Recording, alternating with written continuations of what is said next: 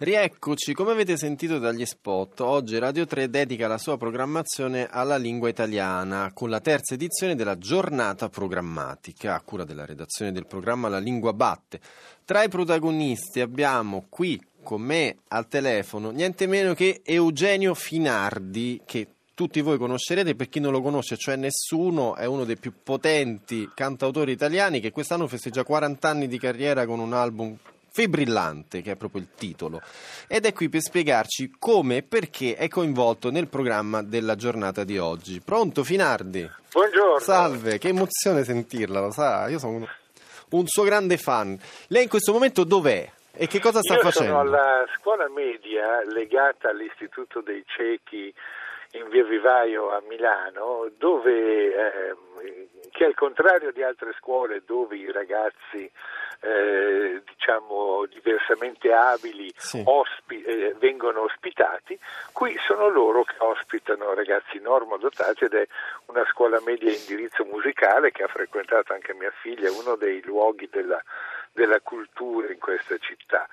Eh, un'ottima scuola inserita in un ottimo istituto con, eh, con, eh, con belle sale per, per conferenze, per concerti e, e passerò la mattinata in una classe seconda Mm. eh, dove cercherò di spiegare ai ragazzi perché eh, è una ricchezza possedere un, un buon uso del linguaggio e una quantità di parole, che è come avere, possedere una tavolozza di colori, non so se ci, eh, qualcuno forse si ricorda quel- quei bellissimi set di matite con no? un centinaio di matite con tutte le sfumature di colori. Ecco, Mm. avere proprietà e ricchezza di linguaggio è come avere eh, tanti colori eh, e, e- e poter disegnare dettagli e sfumature, mentre un linguaggio rozzo è come avere otto pennarelli che, Mm, che mm. permettono solo eh, definizioni eh, approssimative.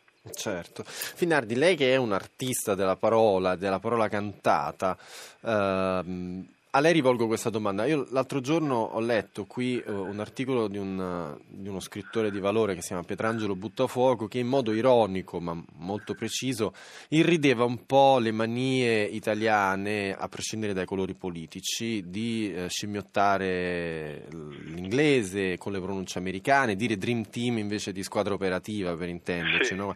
Ora, al di là del fatto, non- secondo me non bisogna esagerare neanche nel senso opposto, perché irrigidirsi, diciamo, depotenzia, depotenzia il messaggio. Però è vero che, insomma, chi canta in italiano lo sa, lo Sì, sa.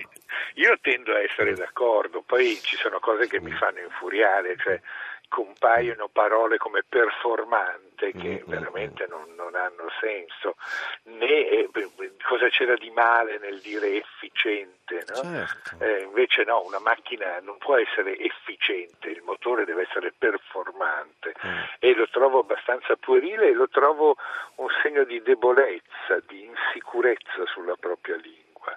E poi ci sono cose più sottili e ancora più pericolose, come per esempio l'abitudine a usare la parola attitudine Mm. al posto della parola atteggiamento, perché in inglese atteggiamento si Ah, traduce certo. in attitude. Eh, questo è un no? depistaggio semantico. È un- esatto, un depistaggio semantico che in realtà svuota di senso due parole, cioè deruba la parola atteggiamento del suo senso, ma anche la parola avere attitudine a qualche cosa, Chiaro, no? sì, sì. E, e- e quindi ci si trova in... e poi trovo veramente ridicolo che nella lingua ufficiale si faccia il Ministero del Welfare Mm. perché non fare il Ministero del Benessere Sociale. e Chiaro, noti sì. bene che io sono metà americano e quindi ho, No. eh, sono perfettamente bilingue e, e la stessa cosa la trovo assurda quando viene fatta in, in, Certo. in America, in, in inglese. Mm. Eh, Beh, è proprio un esempio emblematico quello di Finardi. La conoscenza di due lingue non significa che si debba impoverire la propria lingua, ma che si arricchisce la conoscenza e si usa bene. Mi sembra una cosa.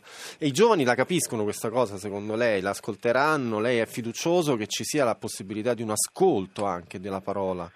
Ma è è, è, lì che la canzone diventa, diventa importante, e, e, e, l'eloquio. Ci sono personaggi, eh, per esempio, ne cito uno, Fedez, che è un, sì. un rapper considerato un ribelle, uno degli idoli dei giovani di oggi, che eh, quando parla usa un, un italiano ottimo, non, mm. usa tutti i congiuntivi al posto giusto, eh, ha, ha, è, ha, una ricchezza anche di, eh, verbale mm. e, e, e, una costruzione proprio del linguaggio interessante, coinvolgente.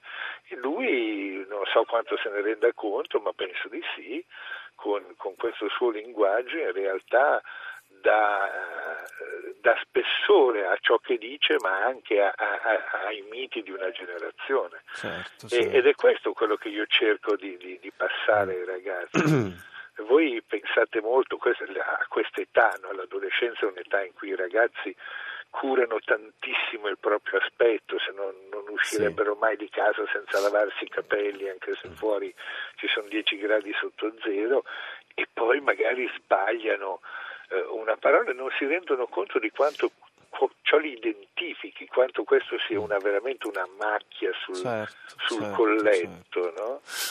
Finardi, io concluderei con questa cosa, mi dica se, se, ho torto. Così come un tempo la televisione, con i suoi alti e i suoi bassi, ha, ha alfabetizzato l'Italia in italiano, oggi nell'era dei social network, e ho detto social network non a caso, in cui si creano neolingue, secondo me la salvezza sta in voi, in voi cantanti che cantate in italiano.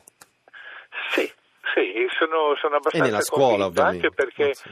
la musica e, e, e, le parole sono due opposti, la musica è un'arte assoluta, la parola è assolutamente soggettiva, che però si attraggono e che prendono forza l'una dall'altra per diventare un qualche cosa di più. E, per cui so, un piccolo grande amore diventa proprio un archetipo, mm-hmm. diventa, diventa un concetto un'idea, un, un, un, simbolo che va molto al di là del valore delle singole parole. Benissimo, grazie Finardi, io la ringrazio moltissimo e ricordo a tutti che stiamo parlando di un protagonista dell'edizione, della terza edizione della giornata programmatica. Buona giornata, la saluto. Grazie, arrivederci. ragazzi allora. Arrivederci. saluti, arrivederci. Salve.